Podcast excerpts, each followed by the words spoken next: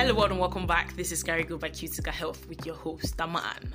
Today, we're looking at the topic how to avoid caregiver burnout.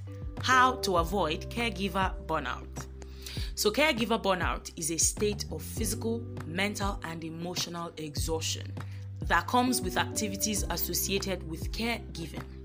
Now, burnout can occur whether one is taking care of an elderly relative, loved one, or elderly in a care home. Now, people often do not know they are burnt out until it is advanced. And with that, let's look at the symptoms of caregiver burnout. So, the symptoms of caregiver burnout are similar to severe forms of stress and depression. These include number one, lack of energy, number two, loss of interest in activities previously enjoyed, number three, feeling helpless and hopeless. Number four, irritability. Number five, withdrawal from friends and loved ones and social isolation. Number six, getting sick more often. Number seven, sleep deprivation or excess. Number eight, changes in eating habits. Number nine, anxiety and mood swings. Number 10, emotional and physical exhaustion. Number 11, physical symptoms including aches and pains. And number 12, in severe cases, self harm and suicidal ideation.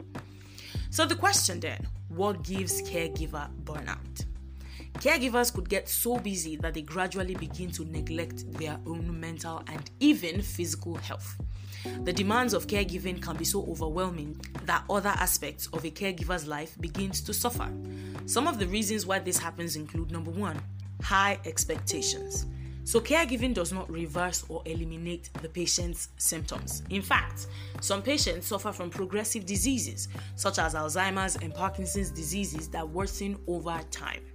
Now, when caregivers who expect their patients to do better with time realize this will not happen, it could become overwhelming. Number two, heavy workload. Caregivers could get caught up with the demands of their role that they take up roles that aren't necessarily theirs.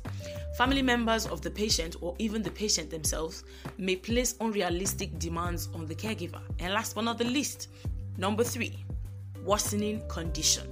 The reality sets in sometimes that a patient with chronic degenerative brain damage has probably reached the end of their life and would benefit from mostly palliative care during their last days.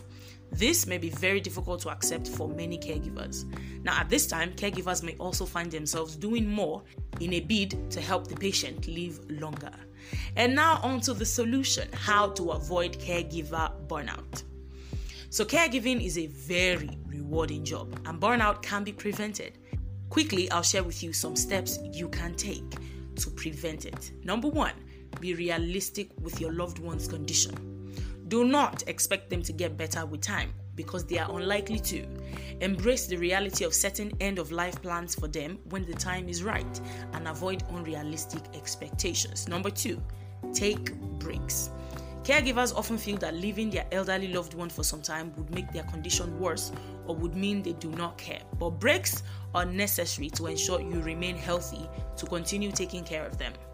Frequent breaks to go jog, see a movie, or spend time with your partner and kids are essential for your own emotional health. Have substitute caregivers in place so you can take vacations to rejuvenate. Number three, know your limits.